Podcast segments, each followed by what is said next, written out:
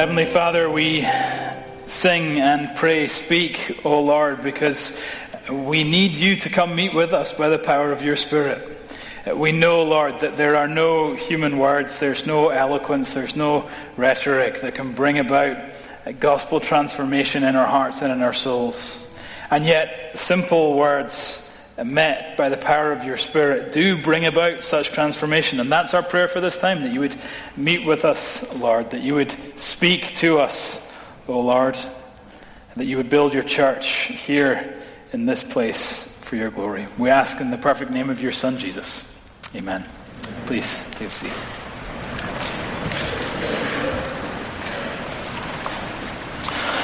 We're in the second week then of our series on prayer that we have entitled Prayer 101. And the reason we're doing this series is that we have a, a, deep desire for ourselves, a deep desire for the church even, not just to know about God, but to know God. Not just to have information, details, facts in our minds, not just to know about him, but to have a living, active, personal relationship with him. We don't want to be content with knowing about him. We want to know him. And we're hoping that this series on prayer can be at the turning point for many of us. Why? Because it is, it is prayer that serves as the, the gateway into that kind of first-hand knowledge of God. I wonder how your prayer life was this week. Mine was a little up and a little down and a little everywhere in between. You know, if you could sort of observe my prayer life, on, on one hand, I, I wouldn't be sort of ashamed for you to do that. It's a thing I care about. It's a thing I seek to practice. But on the other hand, you would not be impressed, right? Uh, prayer is a thing that we all wrestle with, and so we're wrestling with it as a church, wrestling with it together that we might grow in our knowledge of our great God. Uh, this week we're going to reflect further on why we should pray uh, from one line in the text that we read, four short words, Our Father in heaven. Before doing that, let's remind ourselves of what we said last week. We had three key ideas that we wanted to communicate, and the first of one I said was, was the most important point of the entire series, and it was simply that it's essential for us to understand the connection between prayer and the gospel. We've got to understand the connection between these two things, between our prayer lives and the gospel. Why? Because prayer is common in the world religions. It's even common in our culture at large. But Christian prayer, biblical prayer, gospel prayer is fundamentally different to all other kinds of prayer. Why? Because we pray and only pray by the blood of Jesus. We draw near to God and can only draw near to God by the blood of Jesus. Left to ourselves, we would never presume to enter the presence of a holy king. And yet Jesus has, has brought us near. By his blood we have been drawn near so that God hears our prayers and even listens to our prayers as a parent would listen out for the cry of their beloved child. It is the gospel that makes all the difference. Grace changes everything. And we've got to see that. We've got to see that connection between prayer and the gospel. Secondly, that we said that because of this gospel reality, because prayer is a gospel reality, it is also the duty of every believer. Now, we don't get confused. We talk about the gospel and we talk about grace, and we don't think that means that there aren't any duties. The gospel, the fact that we are freely accepted by Christ on the basis of what he has done, not on the basis of what we have done, our, our favor is secure in him, has implications for our lives.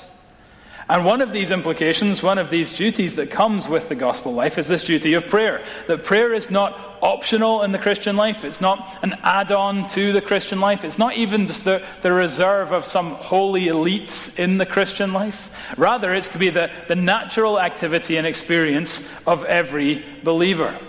It would be very strange, we would think it strange if, if I told you I was uh, married but I never spoke to my wife. And in the same way, it's strange to be a Christian and never speak to your Lord. And so we see this dynamic in the Christian life that if your prayer life is flourishing, odds are your walk with the Lord is flourishing, even if you're going through hard times. Similarly, if your prayer life is struggling, odds are your walk with the Lord is, is struggling, even if things on the outside seem fine. Prayer is the duty of all believers.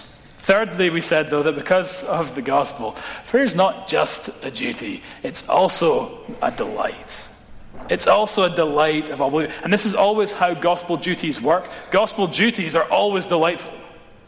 We're never called to a duty that we don't find satisfaction and joy in. Prayer is a delight. We said there are lots of reasons for this. Uh, three in particular. First was that we said uh, prayer is a delight because we actually believe we actually believe that prayer changes things. We actually believe that prayer changes our circumstances. We are those crazy people who believe in this higher power that actually cares about his world and engaged and involved in it. And more than that, that we can speak to him. And when we do and when we make requests of him, things happen that would not have happened had we not prayed. A great example came this week as um, we have a new worship director who'll start leading worship next week, Jeff Vogan. And he'd asked our staff to pray that they would sell their home in, in Orlando so that they could move up here. So our staff got together and we prayed, Lord, help Jeff Vogan sell his house. And we get an email saying Jeff has a contract on his house. We all say, hey, answered prayer. Thank you, Lord. Then we get another email the next week saying, oh, contract fell through. Okay? We're all like, huh. Uh, okay, Praise the Lord, but what are you up to here, God? You know, what's, the plan here? Um, then we get another email that says, ooh, new contract for more money. Okay? We're like, yes, the Lord gives, the Lord takes away, the Lord gives again with more money, right? now, you know, uh, we reflect on this idea and we say, is it coincidence? Well, we said, it's amazing how many coincidences begin to happen when one begins to pray prayer changes our circumstances. And so it, it's, it's delightful. But not only does prayer change our circumstances, secondly, we said, prayer also changes us. A prayer shouldn't be thought of as kind of like the Christian magic wand to just dispel any hard thing that you're, you're going through. In fact, very often, we could even say more often than not, the Lord is at work, not by changing the thing we're dealing with, but by changing what's going on in our hearts and in our souls. A prayer grants us a kind of peace it grants us a kind of power that enables us to not just survive, but even thrive through circumstances the Lord has given us. So a friend shares this week that he had been disappointed to not get a promotion that he had gone for. And he prayed through his disappointment and really sensed the Lord saying to him, yeah, it's because I have you here for a reason for this next season. And so you see his, his outward circumstance didn't change. He still didn't get the promotion. But internally, he's no longer kind of bitter and frustrated about it. He has a sense of rest, even a sense of purpose about this next season. Prayer, yes, changes circumstances, but also it changes us. But then, thirdly, we said, not only it change circumstances in us, prayer also changes our relationship with God. The single best thing we said about prayer is not what you get, but who you get. The best thing about prayer is not what you get, but, but who you get. If prayer changed nothing, it would still be gloriously worth it because it is the gateway into first-hand knowledge of God. And nothing, nothing compares to that. It's interesting when you speak to people who have gone through some, some really hard times, perhaps in their families, perhaps with cancer, perhaps just one of any, any number of things it might be. And they'll tell you how hard that season was, but how glad they are for, for the way in which they, they grew in their knowledge of God through their prayers in that season. Now, they're not trite about it. They're not superficial about it. They don't, they don't wish to go through that again. They don't wish for other people to go through that again. But they'll say, I wouldn't trade it for what I've received. I wouldn't trade the knowledge of God that I now have for, for an easier experience. And so prayer, gospel reality, that's a duty for the believer, but also a delight for every believer. Today, I want to reflect just a little more, continuing on those themes, to consider two more reasons why we should pray. Two more reasons why we should pray. We'll, we'll, dive into thinking about how to pray next week, but this week we want to dwell a little longer on, on why we should pray, because for most of us, the problem with prayer isn't one of technique. as much as it is one of motivation. It isn't one of technique, it's one of motivation. See, generally, you figure out how to do those things that you want to do.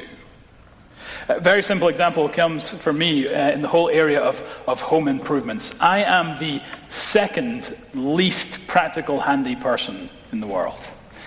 Um, I blame my father, who is the least practical handy person in the world. And so, I mean, change a light bulb and that's kind of, you know, I'm sort of tapping out. Um, until what happened? We bought a home. Okay? We move in. My wife uh, hates the light fixtures for, I'm sure, a very good reason. Okay? And she says, um, she says, um, can you change the light fixture? And I'm like, what? I feel so unknown in this moment, okay? and she kind of gives me the look that says, does she give me the look she give me right now? Yeah. that says, we need to change that light fixture. And so now I have motivation. Not the light fixture, but the wife, okay? Um, I have motivation, and I figure out, and you know what? It turns out that's pretty easy. Okay? That's really not all that hard to do. My problem wasn't so much one of technique as it was motivation. Uh, you can generally figure out how to do whatever it is you want to do. And so for us this morning, we're uh, not reflecting so much on the mechanics, the me- technique of prayer, but on, on the gospel motivation. And the motivation that Jesus gives us in the opening of this prayer, our Father in heaven. Our Father in heaven. On one hand, it's very easy to skip over these words, not to dwell on them. You know, when you get an email, you don't focus on the part that says, you know, Dear James. You sort of scan in and, and look for where the, the real content is, look for where the meat is. But we'd be wrong to skip over this salutation. It's not an empty phrase. It's not just a kind of meaningless intro, a, a way to get into the real prayer. Speaking of our Father, that familial, warm, relational, endearing term. There was a time where God's people didn't even dare to speak his name upon their lips. Now we speak his name, but more than that, we call him Father. Our Father who is where? Our Father who is in heaven, enthroned in the might and power of heaven itself, the sovereign King who is in control of all. Our Father in heaven. Each of these phrases gives us a reason to pray. Number one, our Father, uh, we should pray because we have a Father who is ready to help us. We should pray because God cares. That's point one. God cares. We should pray because we have a Father who is, who is ready to help us. Now, I don't know where you are this morning because I don't know the, the details of, of your story and your experiences with, with your own father, but for many of us, this term father doesn't have the kind of positive connotations that Scripture would wish it to have. And that's been an experience in, in our own family as well. My uh, wife's parents divorced when she was just 12 years old, one of those definitionally messy divorces. Uh, it's actually what the Lord used to, to bring her up uh, to Scotland. In the 20-some years that have passed since then, I think she's seen him once and exchanged maybe two letters. And so this notion of father is not necessarily the kind of warmest, fuzziest, happy feeling to, to many of us. And, and you know, even if you had a good dad, even if you have positive feeling about your dad, uh, you know, no human father is perfect. And parents, we all know this because we, um, we screw our kids up without even meaning to. That was sort of emphasized to me recently. Um, I, I, where I've, i was left thinking, like, what am I doing to this child that she would say this to me? Um, because we had daddy-daughter dance, okay? So much fun. Okay, great fun. Uh, I say to my daughter on the morning of that, of that dance, hey, what do you want me to wear tonight? Okay? And she very quickly said, two things, Dad, two things. Number one, you must not wear your house slippers. Okay? And then number two, you must wear pants. Okay? And I'm thinking like, what have I done to this child that she's worried I'm going to show up with my slippers and no pants on? You know, like, how,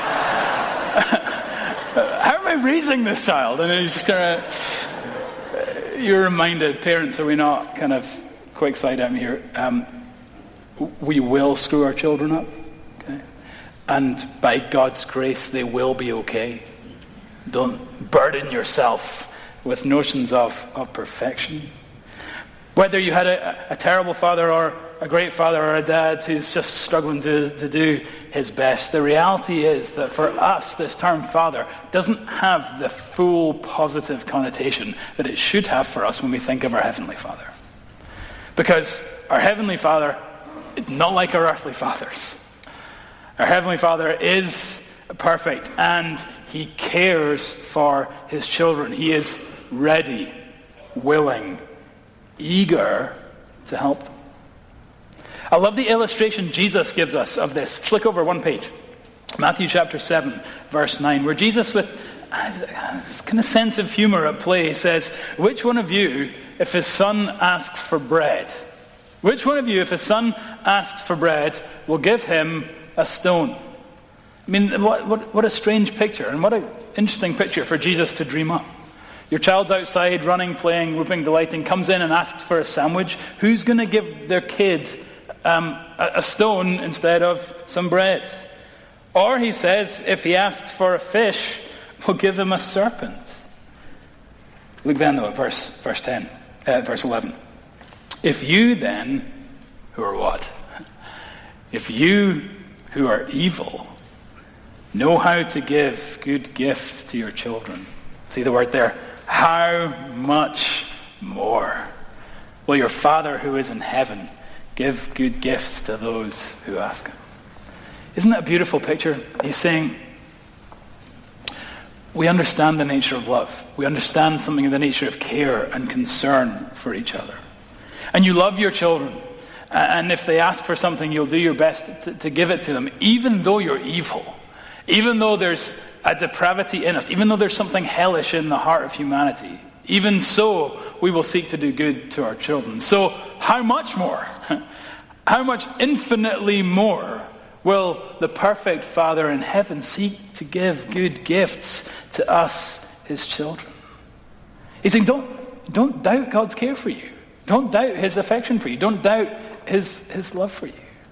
And I think there's a sense in which, and I don't mean this to sort of induce guilt, but there's a sense in which our approach to the Lord must sometimes sort of uh, break his heart, so to speak.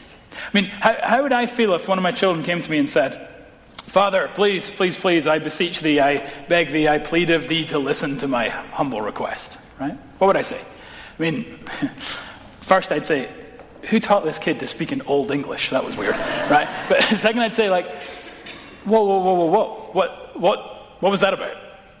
Why are you approaching me with this sort of tone of fear, with this tone of trepidation? Like, do you not, do you not know you are my beloved son, and with you I am well pleased? That you can just come, come to me, come running to me.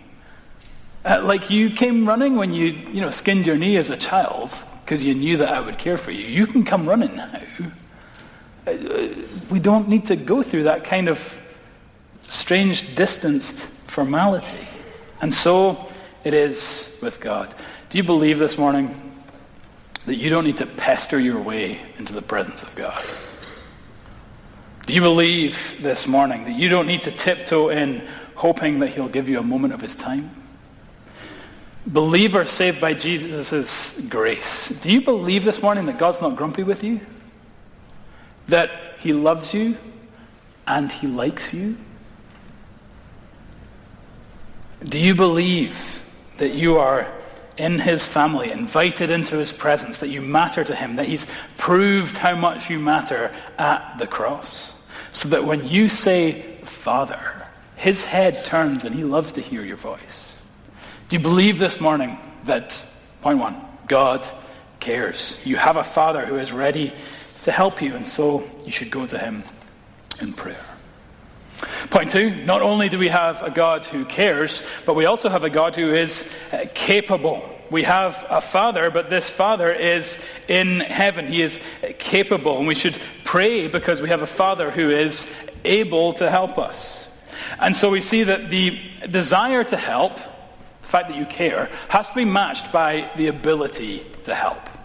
If there's the desire but no ability, then it, then it doesn't do you a whole lot of good. Um, sort of embarrassing admission here. Uh, my daughter is in eighth grade and she comes to me with her geometry homework. And I'm like, you know, sweetheart, I would love to help you. but at the ripe old age of 13, you have surpassed my mathematical ability. Okay? I desire, I have no ability. Um, I care, but I'm incapable. Right? The desire to help must be matched by the ability to help if it's to do us good. And that's our Father in heaven. He's in heaven, enthroned in, in might and power. He's the sovereign king in control of all. He stands capable to help us. It's not just that he, he cares. He's not just ready, willing, eager to help. It's that he's, he's capable, he's able, sufficient, strong to help us. And the Bible presents this in a, a gloriously logical way. gloriously logical way. First of all, it just makes very clear again and again and again and again and again that God is omnipotent, meaning God is all powerful.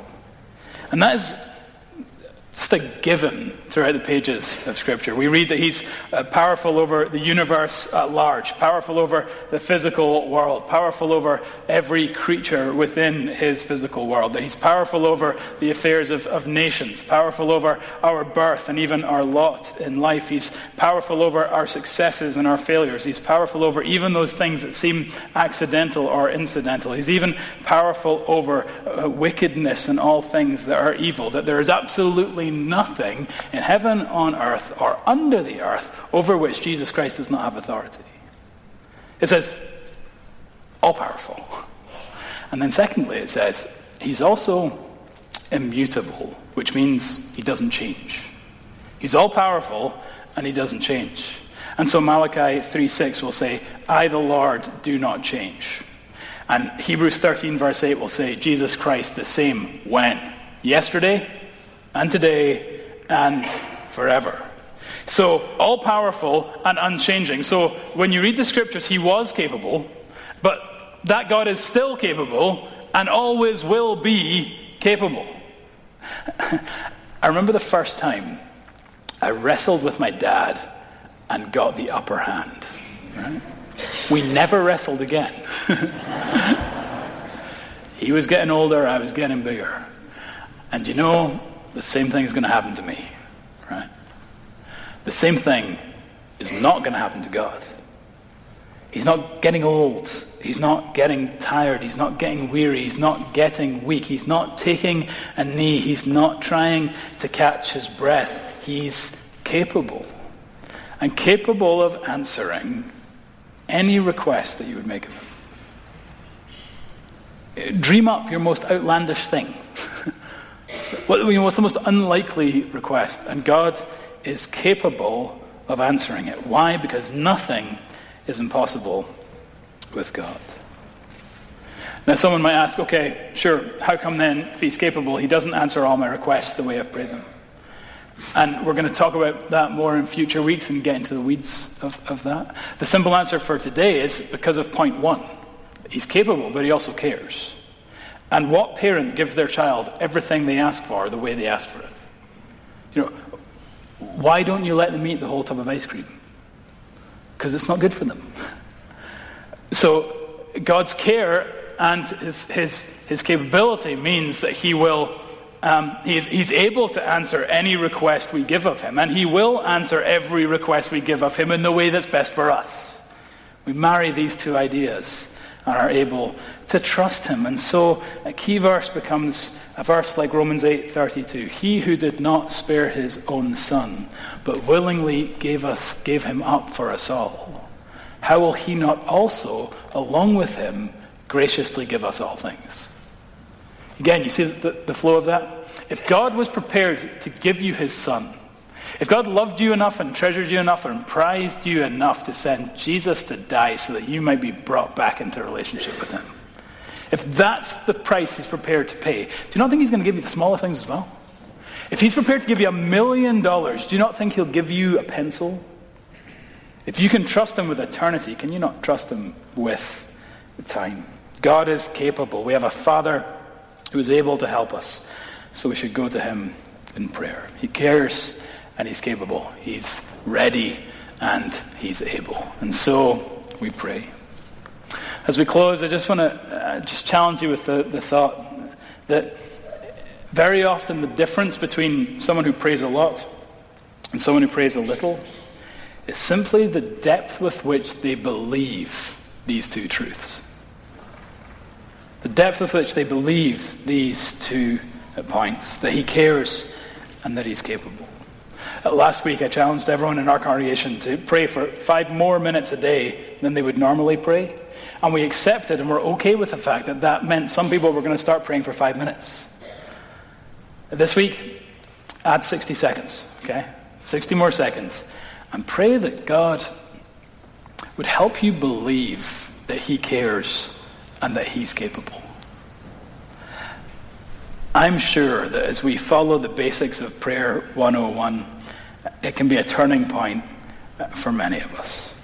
And that as we do so, as we lean into prayer, we will be ushered into the kind of first-hand knowledge of God uh, that alone can, can satisfy our souls. Let's pray together just now. Heavenly Father, we recognize that, that prayer is a, a gospel reality, that we are only able to approach you because of the blood of Jesus, that we've been brought near by the blood of Jesus, that by ourselves we wouldn't approach you, but by him we're welcomed as children. And so we embrace it as a duty and we celebrate it as a delight. You change our circumstances, you change us, you deepen our walk with you. And Lord, I pray that you would um, motivate us to pray by assuring us of your care and your capability of giving us a, a, deeper belief in the fact that you stand ready and able to help us. Lord, uh, we believe, but would you help our unbelief? Lord, we long to be a people of prayer. We long to be a church of prayer because we long to be a people who don't just know about you, but who truly know you. It's in the perfect name of your Son that we pray all these things. Amen.